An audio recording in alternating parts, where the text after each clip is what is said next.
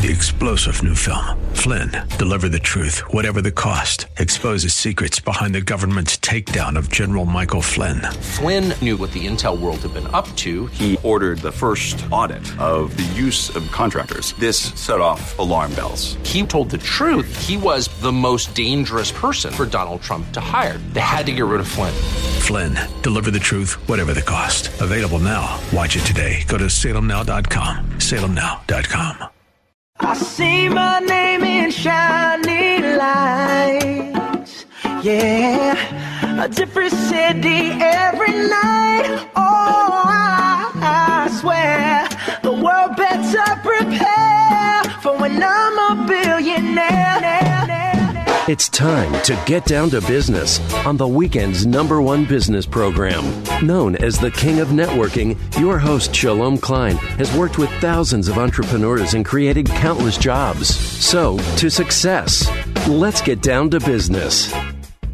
And indeed, we are all about small business jobs and entrepreneurship and business. We talk a lot about business here. You are on with Get Down to Business, and I'm your host, Shalom Klein. Remember, you could always download podcasts from Get Down to Business on my website at shalomklein.com. And while you are there, don't forget to follow me on Twitter at Shalom Klein. It's going to be a jam packed week of content and information you will not want to miss. I'm going to kick off the program with a friend of mine, Kara Teeple, who is the executive director at the Lawrence Hall Youth Services since 1865. Lawrence Hall Youth Services has been delivering quality care to children and their families throughout the metropolitan Chicago area many of whom have experienced significant traumas in their in their lives. This agency has not only sustained itself for the duration, but it has also redefined how youth are educated and treated. And just on a personal note, Kara is perhaps one of the most sincere and genuine and amazing people I know. It is such an honor to have you on the show, Kara. Thank you for joining me. Thank you so much. I'm honored. Thank you. Uh, so, Kara, I want to start, as I always do with our guests, in getting to know the person behind the organization, the person behind the microphone. Kara, can you tell us a little bit about you and your journey into Lawrence Hall? Yeah, I spent, thanks so much. I spent uh, 16 years at the Illinois Department of Children and Family Services. So, seeing a lot of the systems, monitoring, seeing a lot of the system failures. And so, I had an opportunity after about 13 different directors at the state where you kind of know the state systems uh, a little bit broken. And I had opportunity to join Lawrence Hall. And I did that. It'll be seven years this year. Um, I could not be happier. I now get to not have to deal with the bureaucratic red tape. I actually get to do innovative programming with probably the best team around. So I am in my place that I call it like my forever place. So I'm glad for my state journey, but I am so much better on this side of the arena which is exciting and obviously our listeners can hear the passion in your voice and it's been a uh, you are certainly uh, you've taken the best from your experience of the state and you're applying it uh, really on behalf of the children uh, at lawrence hall which is really exciting. And uh, i mean it, it's pretty amazing kara when when I, and i think about this a lot as as you and i have talked uh, for many weeks now, uh, since 1865. So tell us a little bit about the history uh, the long storied history of Lawrence Hall, and perhaps more importantly than the history, I'd also love to hear about how you're innovating in the times that we're in. No, good, great question. So think of you know orphanage for children left behind during the war, um, and then after various mergers, acquisitions. Uh, you know, uh, we were part of uh, Mary Bartelme, who is a famous juvenile justice uh, pioneer judge. Um, we merged with uh, that program. And then actually, six years ago, we actually changed our name to Lawrence Hall because we're always going to be about youth, but it was important that we're also about families and communities. And so over the last five years, my team and I have really been strategic about going into some communities of need where we can leverage our services. So we normally have been in Albany Park on the north uh, side of the city. And now we are in South Shore, Greater Grand Crossing, where we're able to offer workforce development programming. We expanded our foster care program um, and really just trying to make sure that we're meeting the needs of kids and hopefully stopping kids from needing system involvement altogether. So a lot of our programs started to focus in the last five years on prevention. So we've got a lot. We used to always deal with the Department of Children and Family Services in Chicago Public Schools as our main referral agents, and now we're dealing with the city. Uh, we're dealing with uh, federal government. So really expanded our service lines to be able to embrace more young people and their families, and hopefully stop them from needing other system involvement. Excellent. I'm chatting with the CEO of Lawrence Hall Youth Services, an incredible, incredible organization since 1865, having tremendous impact. And Kara, it's actually on that last word, impact, uh, that I want to dive a little bit deeper uh, into the numbers because you have uh, you have and your colleagues have, and more importantly, your predecessors since 1865 have impacted so many families and so many children. Can you tell us a little bit about those numbers and some of the stories uh, that you've heard from your families and, and people that you serve? Absolutely. So every year we service about 700 young people, um, and that's in all of our programs. And then that might encompass, you know, somewhere around five to 600 of their families that we're also servicing. So I have a team of about 250 staff. Um, that do all this amazing work, uh, boots on the ground. And so, you know, we partner. We're not an agency that believes, oh, we can do everything ourselves. That's not how we operate. That's not how I operate. So it's always about be building partnerships, coalitions, um, and really making sure that we're part of the solution. We're part of that community and that solution to the community. And we, that's really what we've been doing. And I'll talk a minute about South Shore because I'm really proud of the work going on. Um, I told you yesterday we had, you know, Community Eats, part of the city of Chicago. We got um, partnered with Yum Dum Food Truck, and it was just awesome. We're doing weekly pop up meals for the community. So seeing that impact, you can see the kid numbers. We have our performance and quality improvement data. But when you really see the lives of people impacted and even impacted by just the smallness of what we take for granted a basic meal and seeing this food truck show up in the South Shore community right outside our office and to see my staff there, my kids were there. And then the the community, we served 75 people through Yum Dum Food Truck, and just seeing the feeding of their souls um, was just amazing. And it was on all levels. My kids to see, we had former young people and current young people that helped out, and my staff. Everyone was just really excited about that and what can we do more for the community. And Lawrence Hall is really one of uh, Chicago, Chicagoland's best kept secrets. And uh, hopefully, through our conversation and many others, I'm hoping that we'll be able to introduce you and the incredible impact and the incredible work that you're doing uh, beyond. But I also want to uh, dive a little bit deeper into the support for Lawrence Hall. And of course, we'll make sure to share the website where people can show their support, whether it's donating or, or other or other ways. But where does the where do, where does the revenue and where does the the financial support for the for the impact that you're having come from and a lot of it, great question too. A lot of it is, um, you know, state, local, federal government are funding. It's about 87% reliance. And so our, our donor base of individuals, corporations, foundations is wonderful, but it needs to be more robust. So we're always looking for other people to get behind our mission. That can start by joining our board of trustees, which is an amazing group of 27 uh, people that give their time as volunteers on our board. Um, you can get involved as a mentor, but ultimately we want you to get behind our mission and then talk to friends and family family? You know, do people, you know, resonate about what we do? And that can then hopefully lead to more financial support. But right now, we're trying to work on our individual donor cultivation, uh, you know, to try to move that pendulum even further down from 87%. And I, I, love to talk, obviously, about the work that the that organizations like Lawrence Hall are having big picture, but I can't ignore the times that we're living in in COVID, and certainly that has required businesses and nonprofit organizations to adapt and adapt you have.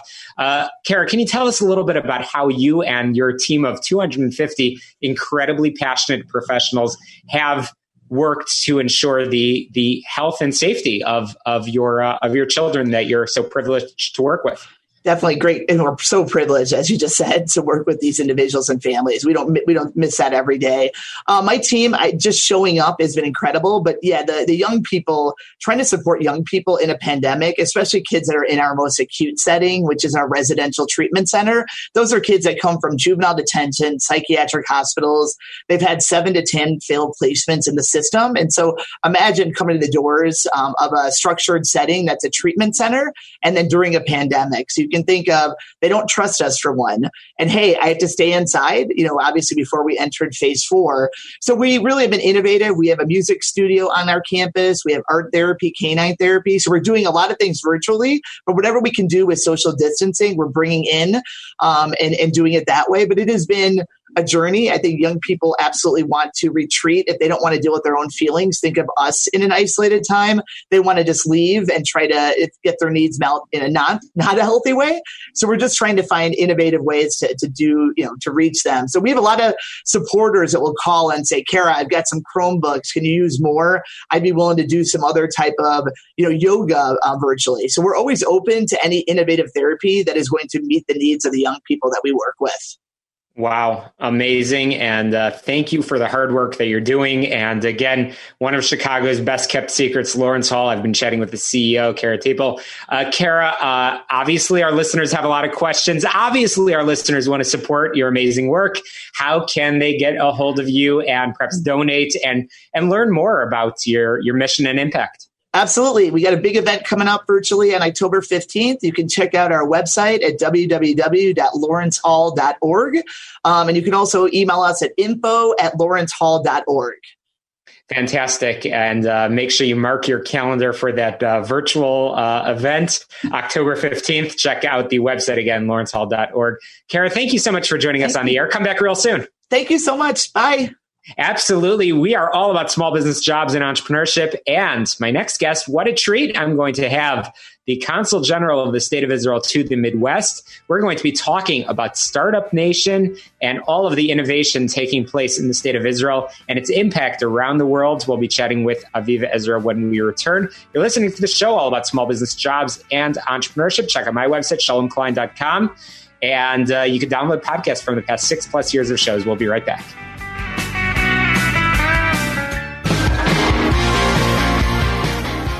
Welcome back, Chicago. You're listening to the show all about small business jobs and entrepreneurship. Welcome back to Get Down to Business. I'm Ariel Shalom Klein. We love to profile amazing people that are making an incredible impact. And my next guest is not only that, but also a very, very dear friend.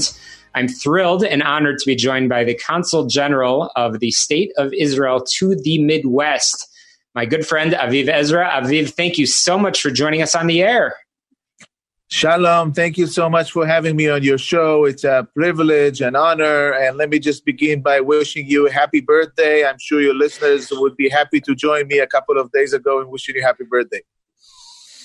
I appreciate it, my friend. I appreciate it so, so much. And, you know, I was really looking forward to this conversation because I talk on the air so much about COVID and coronavirus, which is very, uh, what I just described to you off the air is very short term. Um, bottom line, we're going to get through this. We're going to get through this, and we're going. I wanted to talk to you more about the big picture and the term that's often used for the state of Israel.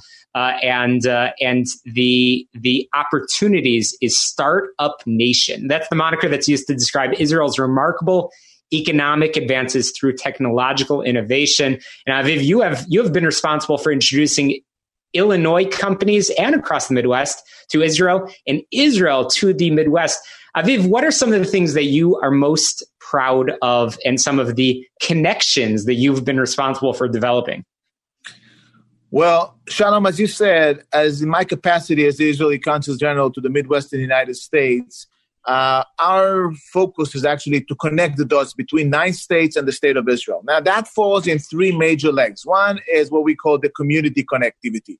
The second is the political connectivity, and the third is the business or the economic connectivity. The, the last two legs are intertwined. That's politics and business. Why is it intertwined? And this is what we actually are doing in major uh, reach outs to the states here is that when you meet uh, governors, members of Congress, U.S. senators, state legislators, mayors, etc., what they're really interested is after a great support to the Israel-U.S. bond that we have, is a focus on how can we work together business wise how can we bring israeli companies and investments here and vice versa how can we bring us companies from the midwest and investments back to israel so i, I had opportunity of uh, bringing to israel in the last uh, three and a half years about six actually six governors each one of them with a specific different theme, which is a business oriented theme. So if I brought the governor of Michigan, he was focused on cyber technology. When I brought the governor of Illinois, it was more a combination of innovation. When I brought the governor of Iowa, it was AgTech. Governor of Wisconsin, WATech. Each one of these niches that Israel has an added value in is an interest that uh, is steered among the politicians over here, and the decision makers over here. And when they come to Israel, they bring with them a delegation of usually 30, 40 business people, like the, the, the governor of Michigan, as I mentioned, but the CIO of the states and 40 CIOs of other companies like Ford and GM. And later on, they, you know, after they came back overwhelmed by what they saw, I guess the level of uh, entrepreneurship and uh, the level of innovation. Many of them open R and D centers in Israel for those companies. Ford and GM just did the one. Did, did just uh, two examples. Ford just did that a couple of uh, months ago. And Aviv, I also want to talk about the academic partnerships because that's something that that almost every university around. I mean, our listeners are primarily in the Chicagoland area, um, and pretty much every university has a has an, an academic memorandum of understanding with an institution in Israel, and that results in some of the innovation that is taking place. Aviv, can you tell us a little bit about that? Yeah, um, look, the best example is, for example, uh, the trip that the governor of Illinois had to Israel. He brought with him a delegation which is a combination of innovation and technology, but also academia. So he brought with him President Killeen, the president of the University of Illinois, and he brought with him a couple of his deans and uh, provosts, and they came to Israel. They uh, um, met with some of the major Israeli universities, Hebrew University, Tel Aviv University, uh, uh Technion, etc. And when they came back over here, they uh, decided that as part of the innovation center that they're uh, building right now here in the in the South Loop, uh, uh, they will pick Israel as their first international component for that innovation center. So that innovation center, that by the way, the state of Illinois has appropriated about five hundred million dollars, will of course have to have uh, will, will have uh, international connectivity. And President Killeen from University of Illinois has decided to pick Israel as uh, the first international, maybe the, one of the fir- one of the first two international component. An MOU was signed between University of Illinois and two of the other universities that I mentioned in Israel. And the idea is to have exchange of faculty, students, but also companies and uh, uh, uh, and entrepreneurs from both both Israel and uh, Chicago in this sense. That's amazing. And although I said when we started this conversation, I didn't want to talk about COVID and coronavirus, the reality is that many of us are stuck in our stuck in our homes and, and things like that. So I want to I want to paint a rosier picture. And the best rosier picture that I could paint is what's going on in Israel. Israel is a pretty diverse uh, country, a pretty diverse, as we say, startup nation. Aviv, can you tell our listeners, many of whom have traveled to Israel, your favorite spot in Israel and your favorite food in Israel? Well, first of all, before I get to that specific food and the specific spot, I would say that one of the challenges that I've found in connecting both the Midwest and Israel is the fact that in the last almost two decades, we did not have, and this is just mind boggling, a nonstop flight connecting Chicago and Israel. And you oh, trust me, I was I... teeing this up. I, I, was getting ready for the big announcement, but go ahead, please. Well, well, you asked me the first question. What, what, what was my kind of a most proud moment and the kind of a legacy moment, right? Every administration ending up with a kind of a legacy. I have another year here, and uh, my claim to fame, I wanted it to be in uh, re- reinstalling a nonstop flight from Chicago to Israel because what I hear from business people back in Israel is, look, if it's going to be shorter for me to make it from Israel to the Silicon Valley than from Israel to Chicago, I'll just fly to the Silicon Valley and I'll make my business over there. And what we managed to do is we managed to finally uh, create a situation where we have El Al decided to fly a nonstop flight from Israel to O'Hare. Uh, the the inauguration flight was supposed to be March 22nd, but unfortunately for all of us, COVID 19 decided to visit uh, globally here, and this changed dramatically all the plans, both for El Al and others, and that line unfortunately had to be postponed. At this point, I'm very happy to announce on this show that we are looking forward to a possibility for a, a different carrier. Yeah, I'm sure you've heard of it. It's called United. Uh, that uh, will fly hopefully nonstop from O'Hare to Israel, COVID permitting, uh, in September uh, if I understand correctly, three times a week. And this will definitely be a game changer. And we're extremely, extremely excited about it, looking forward to it because it's going to be a game changer. That's amazing, but but you're not getting off the hook. What is your favorite food and favorite spot in Israel? Thank you. So, look, my fa- my my uh, I know that my wife is going to be listening to this. So what? My, but I told her that what happens here stays here. So my favorite food is no doubt about it. It's uh, is the falafel. I mean, the best falafel you can get is in Machne Yehuda in the market over there in uh, in the Jerusalem, and I uh, I look forward to hosting each one of your uh, listeners to come and check it out and see if I'm uh, on the right spot or not. Absolutely, Aviv. That's probably one of my favorite memories too. Street food. We all love street food, but there's there's no other place than in Israel where either in Tel Aviv or in Jerusalem where you can walk up and down the streets and see people from all different cultures and all wa- different walks of life. When we started this conversation, I, I started talking about Startup Nation, and there's so much innovation that is taking place. By the way, many of which is in response and helping to to to find uh, the the the treatment cure for for COVID. But I'm curious, Aviv, can you talk about any of the innovation stories uh, very briefly in our one minute remaining that our listeners might not be aware of? Yeah, I mean, as you said, Israel is focused in the recent decades in high tech, biotech, telecommunications, IT, cyber, artificial intelligence, startup nation in the sense that we have the highest startup uh, per capita in the world. You know, just just recently, when it comes to COVID, you could say that uh, over 300 companies either developed new or uh, readjusted existing technologies to, just to, COVID, to combat COVID 19 and the effects of it. I would say in the first quarter of 2020, over $3.6 billion of investment in digital health technologies, just in digital health, in 142 deals. That's a 79% increase from the same period of time last year. We have uh, examples of uh, companies like 30 Minute COVID 19 test that is developed by AID Genomics. It's an FDA approved uh, company. Um, Magen app, which is a contact tracing app, and many more. I don't want to take more Amazing. of the time, but I, I really look Amazing. forward to talking more about it. Absolutely. I've been chatting with Aviv Ezra, the Consul General from the state of Israel to the Midwest, talking about Startup Nation, favorite foods, and that direct flights united between Chicago and Tel Aviv. Aviv, uh, where can people learn more about the consulate and uh, all about the important work that you're doing in the Midwest? Thank you. Please look us up on our social media platforms. Uh, I have uh, the uh, Facebook under Aviv Ezra, LinkedIn under Aviv Ezra. The consulate has a page of its own. Please look us up. A Twitter account, of course just uh, search it and we'll be more than happy to have that. Thank you, Aviv Ezra, Consul General from the state of Israel to the Midwest, for joining us on Get Down to Business. We'll be right back.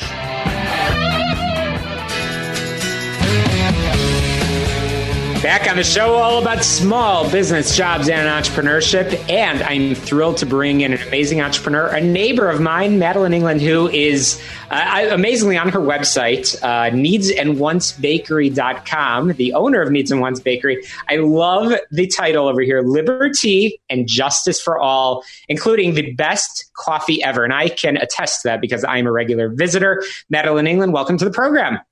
Thank you so much for having me. I'm excited to be here. It's great to have you, and indeed, you make the best coffee and the get and the best pastries. Um, but you have also used your cafe, your bakery, as a gathering place to make impact, social impact, civil impact, and I know you're really passionate about that. Madeline, can you tell us a little bit about what's driving you and how you're using your cafe and your bakery as a as a, as a platform for and and what what your thoughts are on what's going on in the world. Sure. Um, so the bakery, my wife is the pastry chef, and my son runs the front and makes all that amazing coffee. And I am really somebody who works in the background a lot, and I try to do a lot of networking. We like um, the idea of having a community centered space in the middle of downtown Skokie to attract that kind of community and make sure that we have a presence in in our society as well as inviting other people to have a place to sit down and talk. So the idea of a cafe is really important to us in general. Right now um, this time of civil unrest there is a lot that is driving me and and my thoughts about what's happening right now.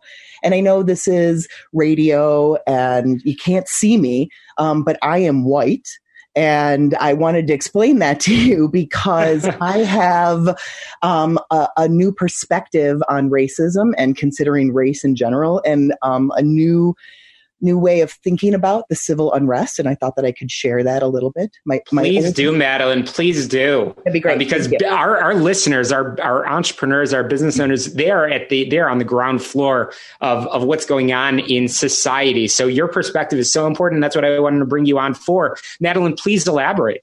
Thank you. Um, so I have one son who is 25 years old. He is also white. And since then, I got married and I have had, they, they and my um, spouse came with two small children, and both of them are black. And well, they're mixed race actually, but the way that I have understood things now is that society really sees them as black. There is really no such thing as mixed race um, when you're thinking about people's race and you're looking at people and identifying them in a way. So I have um, experienced a little bit of the racism that has been happening um, in well i should rephrase that. I'm sorry. I, I personally have not experienced the racism. I have seen that. Um, so for example um, when i was at the gym with my youngest son um, he was working out right next to me and uh, we were in a private class that I had been in for quite some time. And a woman walked in and went right up to my son and said, Are you here with somebody, little guy? And, you know, I was standing right next to him and, and I was really surprised by the whole thing. We were together, there was no one else around us. And it seemed obvious to me that he had to be with me. But I guess since we were different colors, it did not occur to her that we could be together. And, and that was something that I had not experienced with my older son, who is white. Um, and that kind of sort of experience was made me really really look at things differently. And so I became really in tune with how a lot of our young black men are being hurt and killed. And I became concerned about that for my own child as well. And it um, is a, a, a different perspective for me because I did not have that same concern with my oldest son. Um, and you know, I, I, instilled a lot of values in both of my children that you are important, you are valuable, you belong. And I feel like I have different conversations with my younger child about that, who's black, than I do with my older child, in terms of the fact that some people don't see that about him right away because of the color of his skin. Madeline, do you so think that there's an actionable thing that, that we can do? Is there something that you want to see from business owners?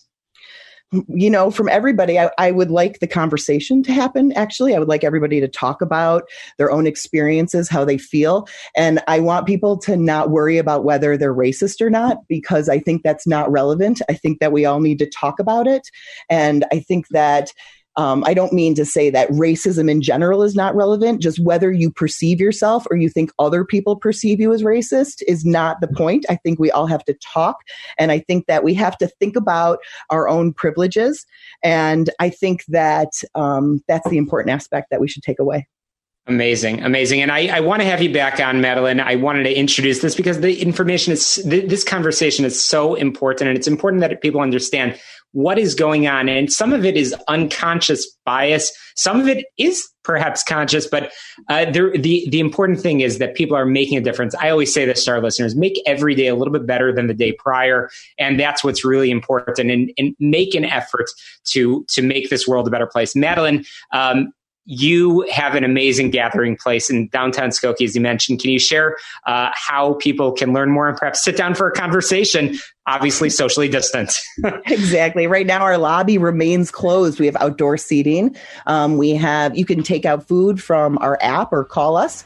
You can um, show up and order from us. We we have a little host stand that we like to help you with. Um, and until we can fully open up our lobby, we would love to meet you outside. And Needs and Wants Bakery.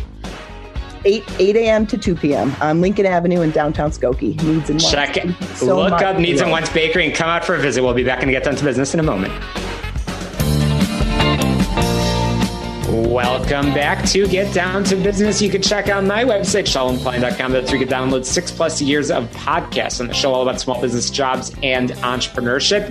Entrepreneurship, that's what my next guest is all about. I'm thrilled to be joined by Maria McKinsey um, from Brown Innovations. Innovation is probably the best way that I would define uh, my guest. Maria, welcome to the program.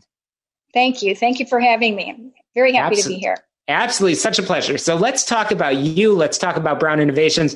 Um, Maria, can you tell us, uh, introduce yourself to our listeners? Uh, tell us a little bit about your background and how it's led to entrepreneurship and innovation. Sure. Um, I've always always been in sales. I always love the hunt. You know, when I when somebody tells me no, my brain hears, "Oh, you should just ask again. That's what you should do." So I uh, I I stumbled onto this company. It's a smaller company and uh, it located in Chicago. Manufacturing is in Boston. Uh, completely out of whatever I've sold in the past, and it's basically a technology, almost a an idea. And uh, these guys can take audio and mold it like it's clay and create zones uh, in any public place so that it doesn't bleed out and cause noise pollution. And there are locations all over the globe in uh, in Israel, in um, in Europe, in France, in the United States. Every museum, airport that you could possibly think of, uh, there's probably one of our directional audio speakers. And, and so the point is, is you don't notice them uh, because you're just supposed to hear. Absolutely. And so COVID hits, and you have taken that uh, innovative team and that that that technology that that's out there, your sound equipment manufacturing line, and you have innovative, you have innovated, which is indeed the name of your company, Brown Innovations. So tell us a little bit about what you have been producing. And uh, as we just said, just before uh, coming on air, I actually just saw one of your products in action. okay, so so as things slow down, as they do for everybody, we are lucky that we have a manufacturing facility in Boston and we started playing around with uh, one of our 3D printers and uh, started creating face shields because uh, we realized there was a need for PP, PPE gear. And as much as we could, we had all these volunteers that showed up and we started making these shields for the frontline workers. And when that need was fulfilled, we noticed that there were a large amount of people that weren't just frontline workers, but that were trying to go back to work and needed protection. And at this time, face masks were very difficult to find. It was, uh, there was a shortage. So we started selling them to dentists. And then restaurant workers called us and uh, salon workers and teachers. And then we realized that we didn't really need to just sell them for people that needed them for work, but just a person who might want to go out uh, in public and you know, masks are great. I still carry masks uh, in my pocket. They're easy, uh, but there are times when they're uh, they're a little uncomfortable, especially in Chicago here when the weather's very warm.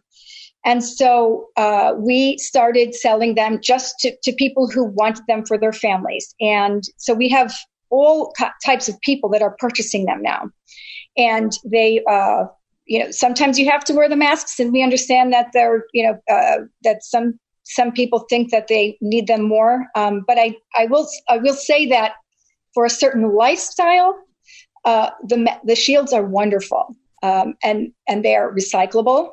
They are reusable. You just clean them with an alcohol based product. They're very lightweight and comfortable. You can breathe when you're when you have them on. Sometimes people have an issue with the masks, uh, you know, in their when they're on their face. Uh, I, I, I do see a lot of masks on the ground too as I'm walking around, unfortunately, and so these things are you don't you don't really want to throw them you're not going to just drop them in the ground. Um, and they they do come in two sizes, extra large and large. We did notice that the there are some people that have larger head, and so they need a little more help. I'm going to put one on right now to show you. You just take a little strap and you just tuck it right over your head. Now, I, this one I happen to have blinged myself. This is like a little rhinestone. And what, what, what's fascinating? I, I, have my glasses. What's, what, what's fascinating, Maria, is that obviously we are on radio, and I, I, I am listening to you, and I cannot hear much of the difference as you're wearing the mask, which is so important. And one element of this, which is so important, is right now as we're talking, we are we are in Illinois. We're in phase four. We're likely going to be in phase four of the reopening for a long time. And that means that schools will likely open over the coming weeks and months and all that. And one thing that as business people we all know is that we we rely on on interaction. When there's a mask on, it is really hard to see people's reaction and see the excitement in the conversation. The face shields allow you to to interact in a whole different way. Tell us a little bit about some of the reaction you're hearing from your customers and people that have been taking advantage. Well, I'm definitely getting orders from speech, speech uh, uh, therapists, uh, teachers who are dealing with younger children who want to be able to have an interaction and not frighten them, you know, to, to show their emotion. Uh, people who are in the restaurant industry and working outside and don't want to get a strange tan line on their face, you know, when they're wearing a mask all day. Um, I'm also getting comments that people can recognize others and uh, so they like the shield better uh, uh, you know, besides of course the comfort and uh, there's also the um, the consensus out there that this is a, a, droplet. You know, you can get this from droplets, and it does protect your eyes as well. Because oh, you so, can so get, the safety benefits uh, you know, too, which is eyes. so important. So, uh, and one comment uh, that somebody made that I thought was very funny is you can't wear a face shield wrong. and I've walked into plenty of restaurants where the uh, person behind the counter has pulled the mask so it's they're actually wearing a chin mask. And so you know that sort of negates you know not much of an impact. you, you a- absolutely. Lots of benefits to the face shields from brown innovations. Maria uh, i'm going to squeeze in a quick break. We're going to come back with maria mckinsey from brown innovations in just a moment. You're listening to the show all about small business jobs and entrepreneurship, Maria McKinsey, of this incredible, remarkable face shield will be rejoining me in just a moment on Get Down to Business.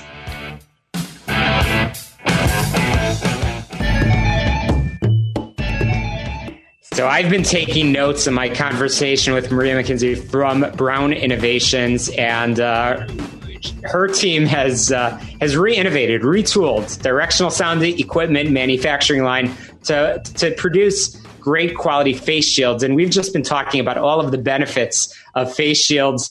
Uh, obviously, I think most importantly perhaps is that is that interactive uh, side of things and we were just talking about the how it's actually more protective and you know right now as i was just saying before we squeeze in a break um, people are going out to eat and you can actually keep the face shield on while you're eating I just experienced that literally just a couple of minutes prior to this recording. So, Maria, your team is so innovative.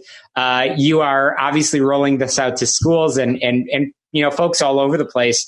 Uh, so uh, I want to make sure our listeners know where they can find your face shields. Can you share that website? Absolutely. Our website is uh, browninnovations.com, www.browninnovations.com. We make our products in the US. We manufacture in Boston, and our sales office is located in Chicago. And you can learn all about the shields and, our, of course, our other products uh, uh, at, on the website um, and our phone number. Everything's there. Fantastic. And Maria, um, when we started this conversation, we talked about the incredible work that your team was doing pre-COVID. Are you continuing to uh, to manufacture the directional sound equipment? When do you hope to get back to that?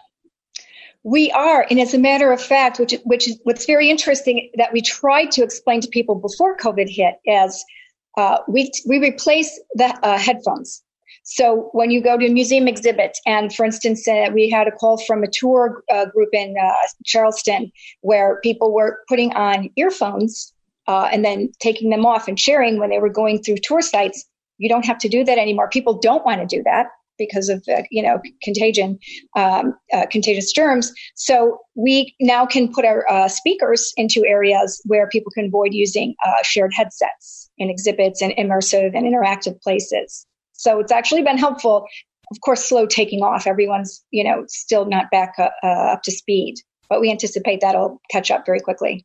Well, you know, you're doing the right thing by innovating and, and providing a critical, uh, or initially providing that PPE, which was so critical. And now, uh, now that we're in phase four and we're reopening and we're getting back into business, you are actually really helping to reopen the economy by ensuring that, that folks can do business together, that people can go out, but do it safely. So I've been chatting with Maria McKinsey from, again, Brown Innovations. Uh, Maria, can you share uh, the contact information one more time for our listeners that want to get in touch sure. and want to make sure you get those cool face shields? Yes, uh, phone number 773-477-7500 and our website is www.browninnovations.com. browninnovations.com. Check it out. And uh, you know what? Send send me a picture through my website, shalomklein.com. Let me know how you're using your new face shield from Brown Innovations. Maria, thank you so much for joining me on the air and good luck Thank with. Everything. And thank you for all the important work that you're doing. You are listening to the show all about small business jobs and entrepreneurship. What a fantastic lineup that we've had. We spoke with Kara Teeple from Lawrence Hall. We chatted with Aviv Ezra, the Consul General of the State of Israel to the Midwest. Madeline England from Needs and Wants Bakery, and finally Marie McKenzie. All of our wonderful guest contact information will be posted on my website, shalomklein.com. And on my website, we've been on the air for over six years. I can't believe it. So check out the website and you can download podcasts from the show. By the way, you can also subscribe to be notified about uh, new shows, both through the website as well as Spotify, Google, Apple, and all those other places. But remember, right now it's all about economic development. We need to make sure that we are revitalizing our neighborhoods and make sure making sure we're doing it safely. That's what the show is all about. I post regularly on my website. So let me know what you're doing, how you're how you're working to to reopen safely, how you're working to make your community, your neighborhood's a better place. I love to hear the stories, love it when people reach out to me. And while you are on my website, also be sure to click on the link for Tom Rabali, uh, our health insurance expert. You can check out his website, healthplanchicago.com. He's a wonderful supporter of the show. Reach out to him, tell him you heard about him on Get Down to Business. To success, let's get down to business. We'll talk to you next Sunday at 6 p.m. right here on AM 560, The Answer.